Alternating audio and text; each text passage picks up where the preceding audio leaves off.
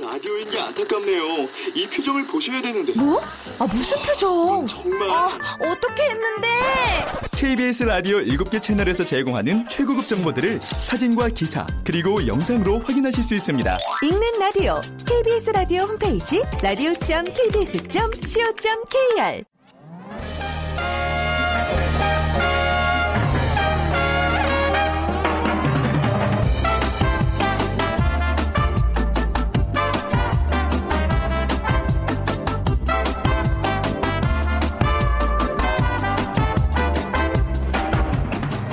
안녕하세요. 빅데이터로 보는 세상 아나운서 최현정입니다.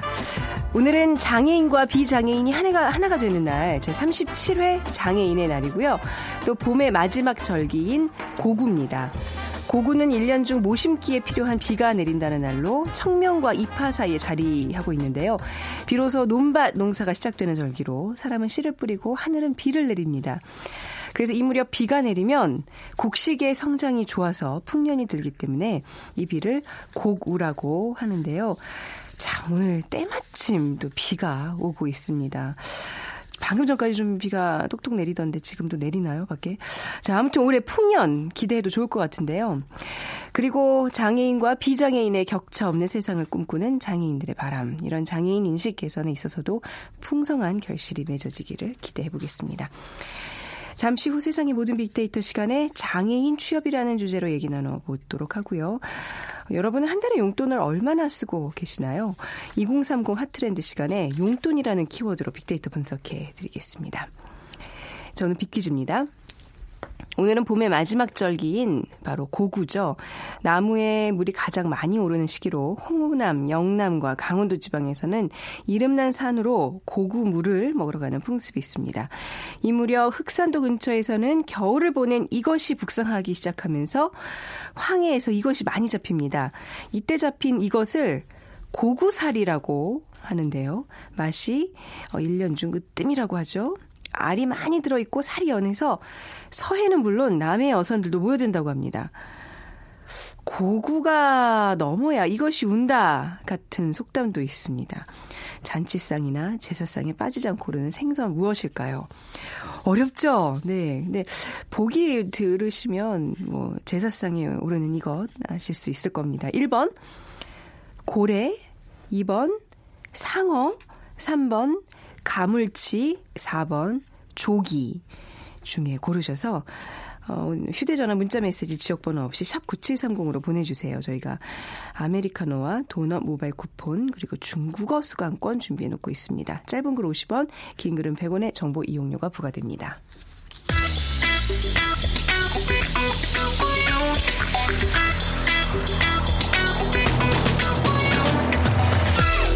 오늘 여러분이 궁금한 모든 이슈를 알아보는 세상의 모든 빅데이터. 연세대 박희준 교수가 분석해드립니다. 네, 연세대학교 산업공학과 박희준 교수 나오셨습니다. 안녕하세요. 네, 안녕하십니까. 4월 20일이 장애인의 날이에요. 예. 네. 네. 예. 1972년부터 민간단체에서 개최해오던 4월 20일 재활의 날을 1981년부터 장애인 날로 지정하고 기념 행사를 해오고 있습니다. 네. 4월 21일 장애인의 날로 정한 것은 4월이 1년 중에 모든 만물이 소생하는 계절이기 때문에 음. 장애인의 재활 의지를 부각시킬 수 있다는 데 의미를 둔 거고요. 아, 그랬군요. 그리고 네. 20일로 정한 것은 다수의 기념일과 중복을 피하기 위해서입니다. 네. 그리고 또 어, 1981년부터 장애인의 날을 지정한 것은 유엔의 영향이 있는데요. 1981년에 유엔, 유엔 총회는 장애인의 완전한 참여와 평등을 주제로 세계 장애인회를 선포하고 세계 모든 국가에서 기념 사업을 추진하도록 권장했는데 그러한 뜻을 받아서 우리나라도 어, 1981년 4월 20일 제1회 장애인의 날 기념 행사를 갖게 됩니다. 네. 장애인의 날을 계속 우리가 지속적으로 이렇게 매년 가져오고 의미를 부여하는 것이 아직도 여전히 우리 사회 장애인에 대한 편견과 차별이 존재한다는 또 다른 의미가 있지 않나 싶어요. 네. 에, 그래서 지난 3개월간 SNS상에서 오고 간 대화를 분석을 해봤습니다. 네. 에, 그랬더니 장애인이라는 키워드를 가지고 분석을 했을 때 네. 에, 55%가 여전히 부정적인 네. 견해를 가지고 있고요. 그리고 32%가 긍정적인 견해, 그리고 나머지는 기타의 견해를 가지고 있는데 에, 그래서 어 앞서 말씀하신 것처럼 우리 사회에서는 여전히 좀 장애인에 대한 편견을 음. 가지고 있고 부정적인 시각을 가지고 있다 하는 생각이 듭니다. 그리고 어, 연관 단어로 상위 순위를 살펴보면 차별이라는 단어가 가장 상위 순위에 있고요. 음. 네. 그다음에 시각 장애인, 혐오, 청각 장애인, 비하, 특혜 뭐 이런 단어들이 올라와 있는데 음. 네. 그래서 우리 사회는 여전히 장애인에 대한 차별 이 만연한 것 같고요. 음, 네. 에, 그리고 또 장애인 하면은 먼저 시각 장애인과 청각 장애인을 네. 떠올리게 되는 것 같습니다. 그리고 또 비하, 뭐 음. 특혜라는 발언 아, 단어도 올라와 있는데 그래서 오히려 또 그 우리 사회가 네. 에, 장애인의 어떤 복지를 위해서 가지고 있는 많은 제도 또 일반인이 보기에는 비 장애인이 보기에는 또 그것이 또 역차별이다 하는 견해도 음. 없지 않아 있는 것 같습니다. 그뭐 차별 너무 좀 옹졸하고 속 좁은 네. 예 의견인 것 같은데요. 그렇죠. 예. 아니 그리고 우리가 은연중에 왜 그 어떤 장애인들을 칭하는 용어들을 통해서 우리가 갖고 있는 그 편견이 그대로 드러나는데 우선 저는 기본적으로 이렇게 방송에서도 왜 장애인과 정상인이란 표현을 이렇게 대조적으로 예. 쓰는데 장애인과 비장애인이라고 좀 순화해 주시면 좋을 것 같고요. 그리고 예.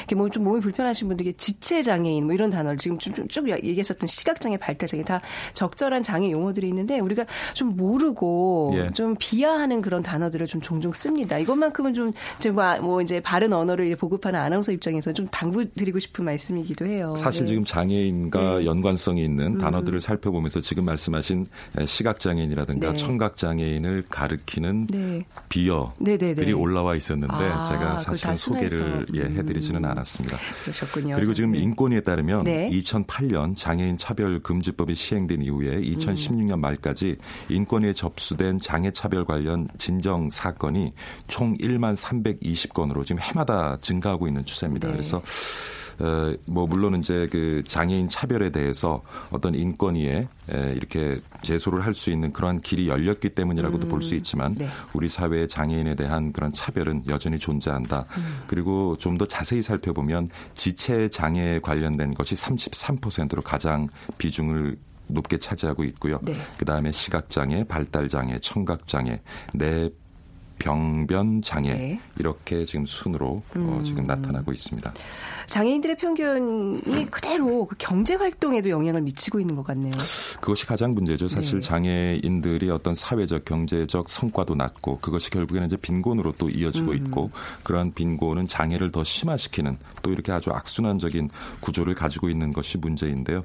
에, 어제 발표된 보도입니다. 그러니까 서울시 투자 출연 기간 17곳 중 절반을 훌쩍 넘는 11곳의 장애인 고용률이 공공기관 의무 고용률인 3.2%에 미치지 못하는 것으로 지금 나타나 있습니다. 네. 그래서 공공기관 의무 고용률은 지금 3.2%로 어, 정해져 있는데 대부분의 공공기관들이 그 기준에 아직 미치지 못하는 것 같고요. 음. 그리고 서울특별시 같은 경우에는 이제 특별히 장애인 고용 촉진 및 직업 재활 지원 조례라는 것을 마련을 해서 어, 어떤 공공기관 의무 고용 률이 3.2%인데 그것보다 높은 5%를 조례를 통해서 네. 제시하고 있는데 사실 그것을 만족하는 그러한 에, 서울시 산하 출연 기관이라든가 투자 기관은 한 군데도 없는 음. 것으로 지금 나타나고 있습니다. 네.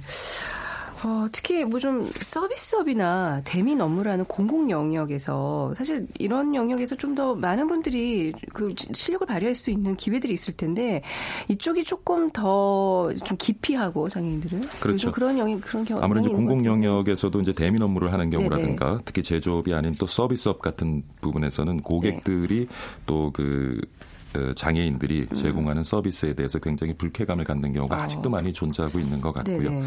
하지만은 뭐 바람직한 것은 많은 기업들이 물론 이제 세제 혜택도 음. 있습니다만은 세제 혜택도 있고 에, 장애인을 고용할 경우에는 또 정부 지원금도 있습니다. 네. 그런 것들 때문일 수도 있겠지만은 음. 지금 많은 기업들이 에, 장애인을 고용하기 위한 그런 노력들을 많이 해가고 있고요. 네.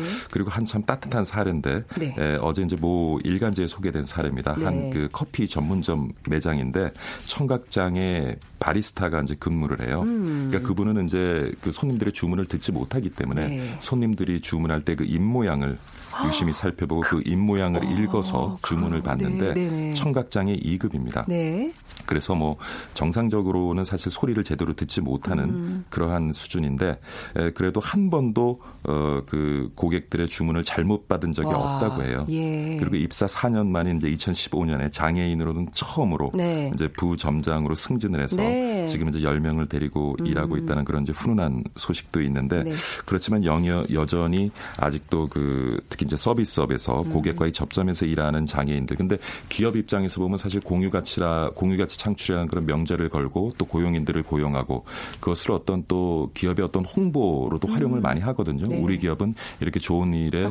에, 네. 투자를 하고 노력을 하고 있다. 공헌한다는 그 이미지가 얼마나 큰 건데요. 그죠? 예, 그래서 사실 네. 음. 그 고객의 접점에 에, 고용한 장애인들을 배치하는 경우가 많은데 고객들은 또 좀 입장이 틀린 것 같고요.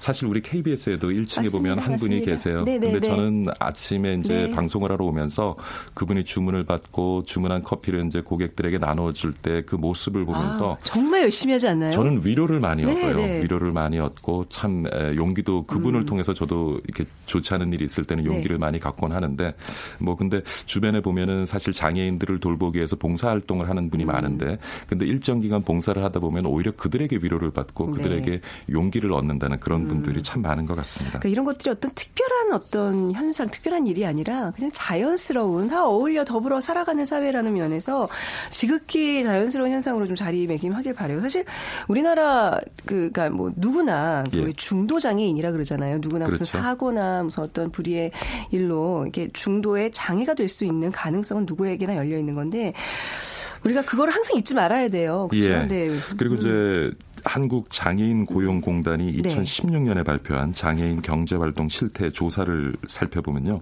작년 장애인 고용 인구는 88만 90명으로 네. 전체 등록 장애인의 36.1%에 그치고 아, 있습니다. 그러니까 40%가 안 아직까지도. 장애인의 한 3명 중에 1명 정도가 직장을 가지고 일을 하고 있고 음. 네. 나머지는 사실 직장을 지금 구하기도 그런 네. 힘든 에, 환경에 처해 있는 것 같습니다. 그러니까 우리나라 등록 장애인 수는 대략 어느 정도 되는 거예요? 지금 등록 장애인 수는요. 네. 어, 보면은 에, 2만 4천 아니 죄송합니다. 네.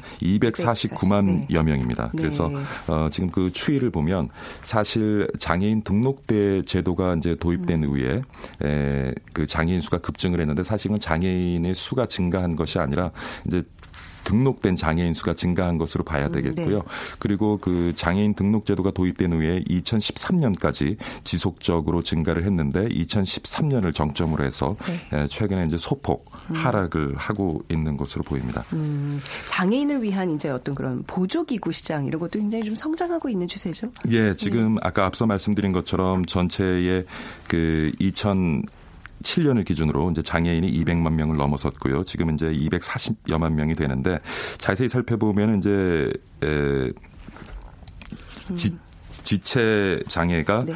130만 명 정도 되고요. 시각 장애가 25만 명, 청각 장애도 한 25만 여 명이 되는데 그러다 보니까 장애인을 위한 보조 기구 시장도 대부분은 이제 시각 장애인이나 청각 장애인을 중심으로 이제 발달을 하고 있는 것 같아요. 네.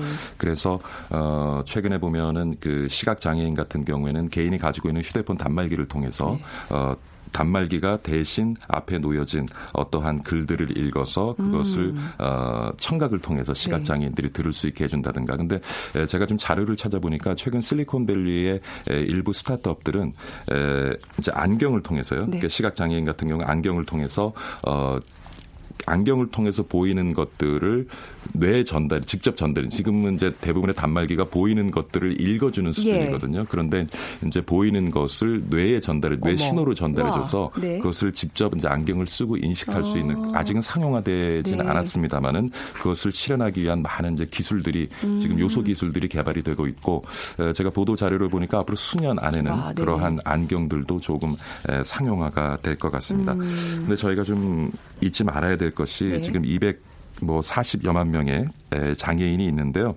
이것이 후천적인 요인이 많습니다. 음. 그러니까 후천적 질환에 의한 경우가 50 6%가 되고요. 어. 그러니까 후천적 사고에 의한 것이 33%예요. 그러네요. 그러니까, 그러니까 장애라는 것을 가지고 태어난 네. 장애인보다는 중도의 오히려 장애가 그렇죠. 많다는 후천적인 거죠. 네. 어떤 질환이라든가 네. 사고를 통해서 음. 장애를 갖게 되는 경우가 굉장히 많은 것 음, 같아요. 네. 그래서 사실 앞서서도 말씀드린 것처럼 서비스에 종사하는 장애인에 대해서 좀 부정적인 견해를 갖고 계신 분들도 많이 있을 텐데 그것은 어떻게 보면은 앞으로 우리가 남은 삶을 살아가면서 우리 스스로가 네. 장애인이 충분히 될수 아, 있는 그럼요. 거거든요. 네네. 지금 보시면은 거의 뭐 80 10%에 가까운 음. 수치가 결국에는 후천적 요인에 의해서 발생을 하기 때문에 사실 우리도 어떤 장애인을 어떤 편견을 가지고 본다거나 어떤 네. 담을 쌓고 그들을 아유, 대하는 네. 것보다는 함께 어울려서 같이 상생할 수 있는 네. 방안을 네. 우리 스스로가 마련할 수 있는 그런 넉넉한 마음을 좀 가졌으면 하는 바람입니다. 지금 교수님에서 되게 중요한 말씀이 주신 거고요. 그와 더불어서 전 또 오늘 당부드리고 싶은 말씀이 뭐 어느 큰 이런 저기 뭐 기관마다 장애인 주차 시설들이 있잖아요. 예. 근데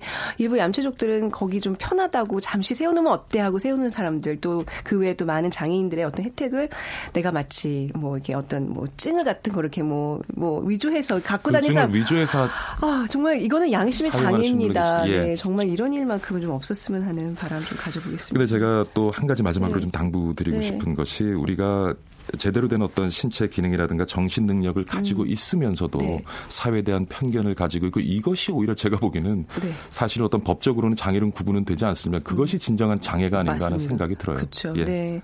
자 오늘 장애인의 날을 또 기념하면서 또 그 의미를 좀 되짚어봤습니다. 연세대학교 산업공학과 박희준 교수와 함께했습니다. 고맙습니다. 네, 감사합니다. 네.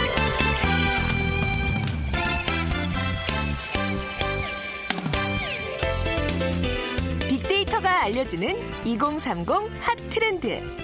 빅커뮤니케이션 전민기 팀장이 분석해드립니다.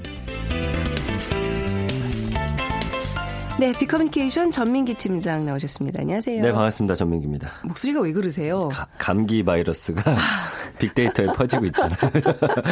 아, 안 됩니다. 우리 좀, 예, 빨리 좀 건강한 모습으로, 네네. 네. 예, 다음 주에는. 자, 먼저 빅퀴즈 부탁드리겠습니다. 자, 오늘은 봄의 마지막 절기인 고구입니다. 이 무렵 흑산도 근처에서는 겨울을 보낸 이것이 북상하기 시작하면서 황해에서 이것이 많이 잡힙니다. 음, 네. 이때 잡힌 이것을 고구살이라고 하는데 맛이 1년 중에 음, 으뜸이라고 합니다. 알이 많이 들어있고 살이 연해서 서해는 물론 남해 어선들도 모여든다고 하죠. 고구가 넘어야 이것이 온다 같은 속담도 있습니다. 잔치상이나 제사상에 빠지지 않고 오르는 생선 이것은 음. 무엇일까요? 1번 고래, 2번 상어, 3번 가물치, 4번 네. 조기.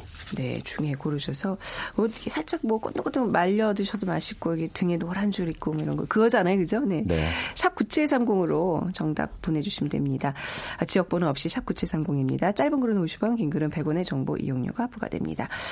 자, 오늘 용돈 얘기예요. 용돈을 받아 쓰세요? 저는 네. 받아 쓰진 않고 네. 이제 제가 돈을 벌고 있기 때문에 네. 주는데 네. 예, 뭐 얼마 안 남습니다. 그래서 네. 용돈이 크진 않아요. 그 뭐 돈과 용돈에 대한 얘기인데 2030들이 생각하는 그 용돈은 어떤 개념일까요? 반응이 어떤가요? 그러니까 돈에 대해서 한번 음, 검색을 해봤습니다. 지난 네. 6개월 동안 어, 어마어마하게 언급이 음. 되더라고요. 1688만 건이 언급이 됐고요. 네. 연관어를 보면은 집, 통장, 여자, 엄마, 여행, 자동차. 음. 그러니까 집을 사기 위해서 돈을 모은다. 그리고 통장을 통해서 돈을 모은 사람들 많았고요. 또 자동차가 요즘에는 집 다음으로 굉장히 부상했습니다. 돈을 네. 모아서 자동차를 사야겠다라는 언급들 네. 상당히 많았고요.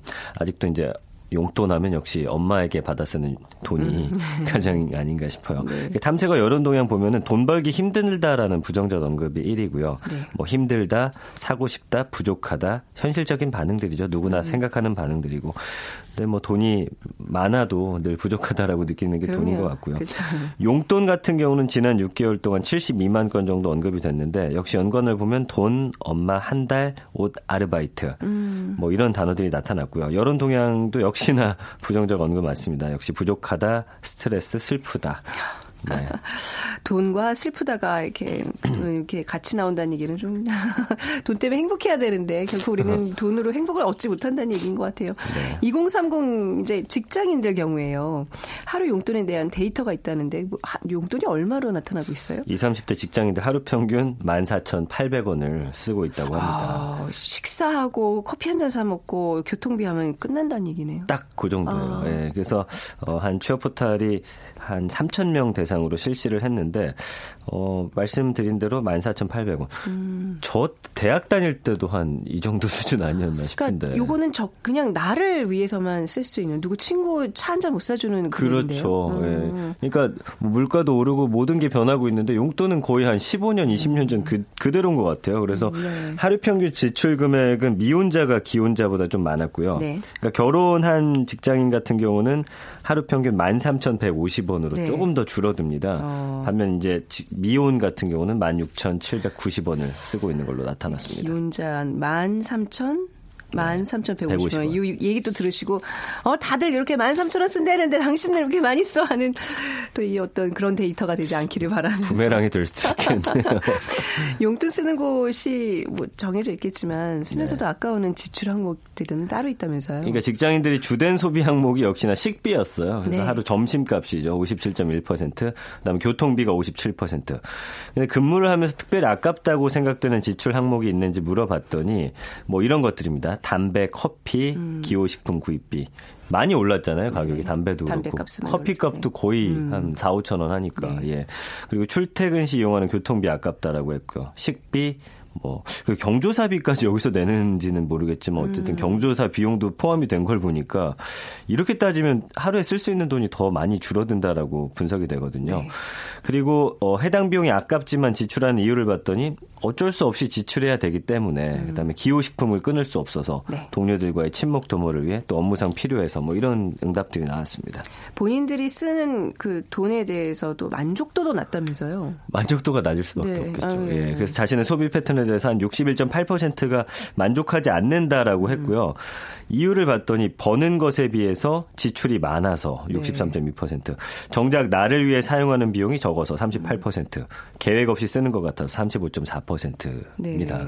네. 아무래도 용돈의 그 액수가 작다 보니까 만족도도 떨어지고 이거 밥 먹는 건 당연한 건데 이걸 나를 위해서 쓴다라는 생각이 네. 어쩌면, 없는 거죠. 예, 뭐 예. 나의 발전이 아니라 그냥 그야말로 근근히 하루하루를 연명하는 네. 생계비 정도 수준인데 직장인들과 대학생들도 좀 다를 것 같아요. 대학생들은 요즘 용돈을 얼마나 쓰나요? 한 달 평균이 한 38.4만 원 정도 한 나왔습니다. 달? 예. 네. 그 이거를 계산을 해보면 뭐 40만 원이라고 쳤을 때 만 한 천 원 정도 꼴이니까 별로 다르진 않네요, 직장인. 큰 차이가 없어요. 그래서 직장에 들어가더라도 뭐 경제적으로 풍족해지거나 생각을 하지만 현실적으로는 대학생 때나 뭐 지금이나 큰 차이가 특히 30대까지는 없다라는 거죠. 부끄러운 얘기인데 제 대학교 다닐 때는 예. 뭐 지하철 비용이 얼마 안 됐었고 사실 네.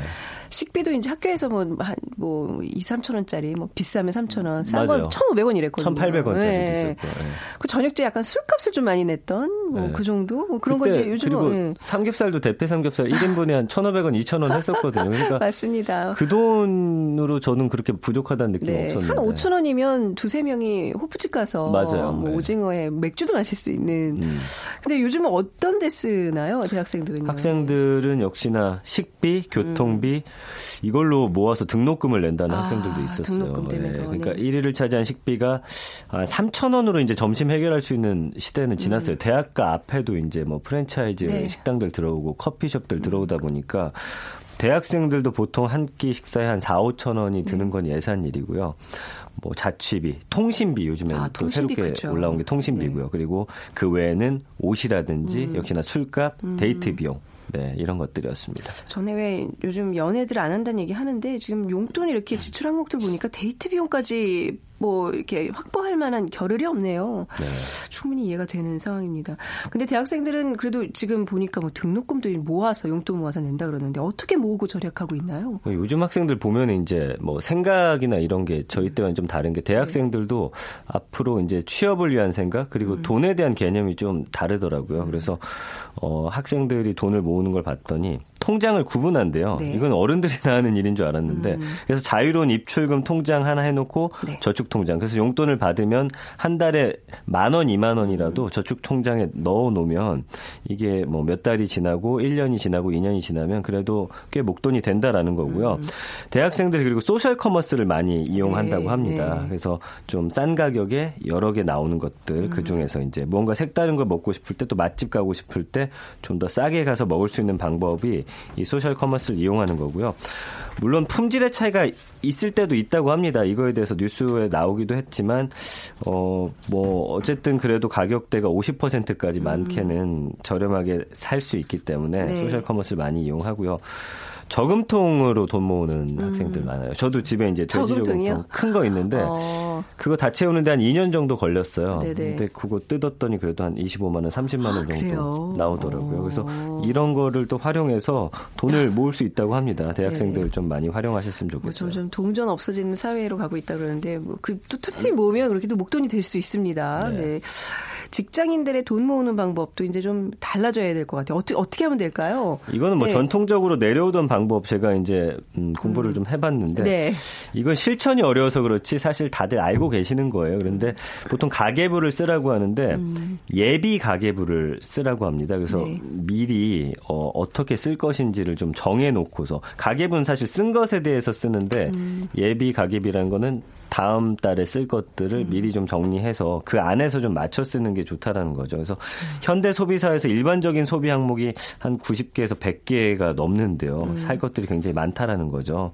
그래서 소비 패턴을 좀 분석을 하고 신용카드를 좀 덜 쓰는 게 역시나 네. 좋다고 합니다. 현금이나 체크카드. 그래서 요즘에 인기 있는 게 그 달력 모양으로 된그 그런 것들인데 날짜별로 해서 이렇게 네. 구멍이 있어요. 거기다가 하루에 쓸 돈을 어. 뭐 2만 원이다 하면 꼽아 놓고서 네. 매일매일 그거를 들고 나가는 거예요. 아. 그래서 이제 이 중에서 남은 거는 네. 다시 저금통으로 넣고 어. 예, 이렇게 그거가 이제? 인터넷에 어. 쳐보시면 네. 나오거든요. 그래서 그런 것들을 좀 활용하면 아무래도 음. 어, 마구잡이 지출보다는 네. 저는 약간 좀 마구잡이식 지출인데 다 그렇죠, 뭐. 그걸 좀 네. 관리하기가 힘들어요. 나중 에 보면 아 굳이 이건 안 써도 됐던 돈들이 있거든요. 맞습니다. 네. 그러니까 요즘 또 신용카드 쓰면 이제 그 SNS로 이렇게 날라오잖아요. SMS라 그러나요? 네네. 예.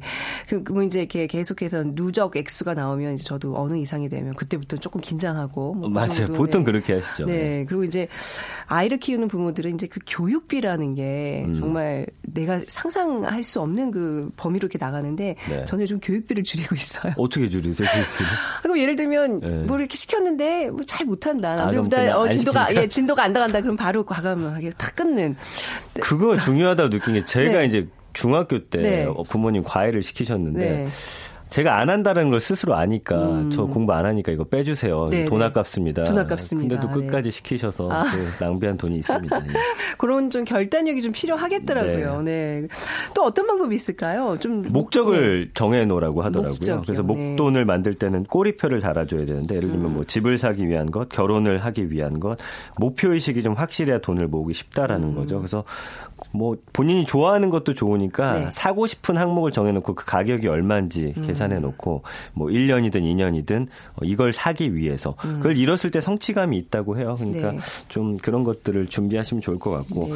고정 지출하고 변동 지출을 좀 파악하셔야 되는데 뭐 예를 들면 통신비, 보험료, 학원비 이런 것들은 고정적으로 나가는 거죠. 아파트 관리비. 네. 그게 얼마인지는 일단 떼어놓고 시작을 하셔야 되는 아, 거예요. 그쵸, 그쵸. 리고 변동 지출 뭐 누구 생일, 부모님 음, 또 기념일 이런 네. 것들 얼마 나갈지를 몇 달 전부터 계획을 세워서 얼마 쓸지를 정확히 어 정해 놓으라는 거죠. 뭐 아주 재래식이긴 한데 그 다들 그 얘기 하더라고요. 가계부스라는 얘기들을 많이 하시는데 좀 네. 뭐 좋- 좋다는 건 알아요. 귀찮죠. 근데 어떻게 예 귀찮고 이게 하다가 또 흐지부지 되는 경우도 많고 보통 가계부를 쓰자 하면은 집에서 아내분이 많이 쓰시잖아요. 음, 네네.